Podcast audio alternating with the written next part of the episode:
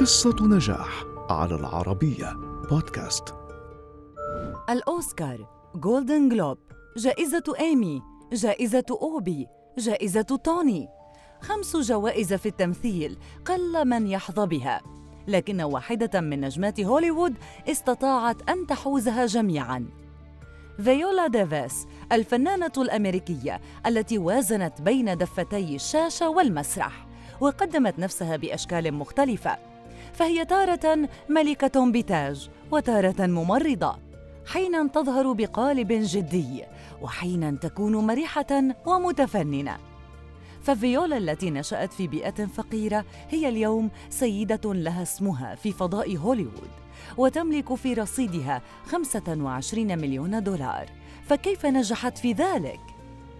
نشأت فيولا المولودة في عام 1965 في ولاية كاليفورنيا الأمريكية وعاشت طفولة قاسية. فدخل الأسرة كان بالكاد يكفيها. عمل والدها في رعاية الخيول فيما كانت والدتها تعمل بالمنازل والمصانع.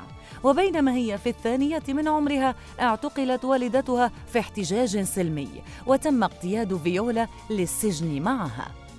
أحبت فيولا التمثيل ووجدت فيه ملاذا من حياة البؤس فبنت أحلامها في سن مبكرة فاشتركت في المسرح المدرسي وهي في المراحل الأولى من حياتها ثم درست الفنون الأدائية وتخصصت في المسرح. بدأت ديفيس حياتها المهنية من خلال أداء العروض المسرحية، ثم لعبت أدوارا ثانوية في العديد من المسلسلات والأفلام.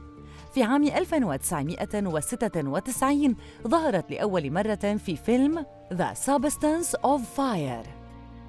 ثم ظهرت في أدوار ثانوية في أفلام أخرى. Out of Sight. وترافيك. وسولاريس.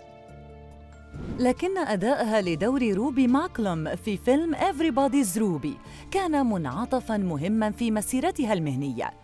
حيث حصلت على جائزة أوبي للعام 1999 لكن ذلك لم يمنعها من مواصلة عملها المسرحي حيث حصلت على جائزة توني لأفضل ممثلة مسرحية في عام 2001 عن دورها المميز في مسرحية الملك هيدلي الثاني.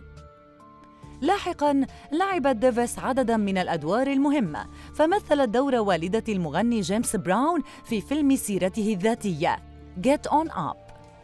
وأخذت دور مساعدة لأستاذ جامعي في فيلم الدراما الرومانسية The Disappearance of Eleanor Rigby. وحصلت على ترشيحات لجوائز الأوسكار وجولدن جلوب لأفضل ممثلة عن دورها كخادمة محجوزة في فيلم المساعدة عام 2011 وقدمت أدوارا متميزة في أفلام أخرى استحقت عليها أيضا ترشيحات لمنافسات كبيرة. فازت ديفيس بأكثر من عشر جوائز احترافية. ففي عام 2010 فازت مرة أخرى بجائزة أوبي عن دورها في فيلم Fences وفي عام 2015 فازت بجائزة إيمي عن أدائها في المسلسل الدرامي التلفزيوني How to Get Away with Murder. الذي لعبت فيه دور البطولة كأستاذة قانون.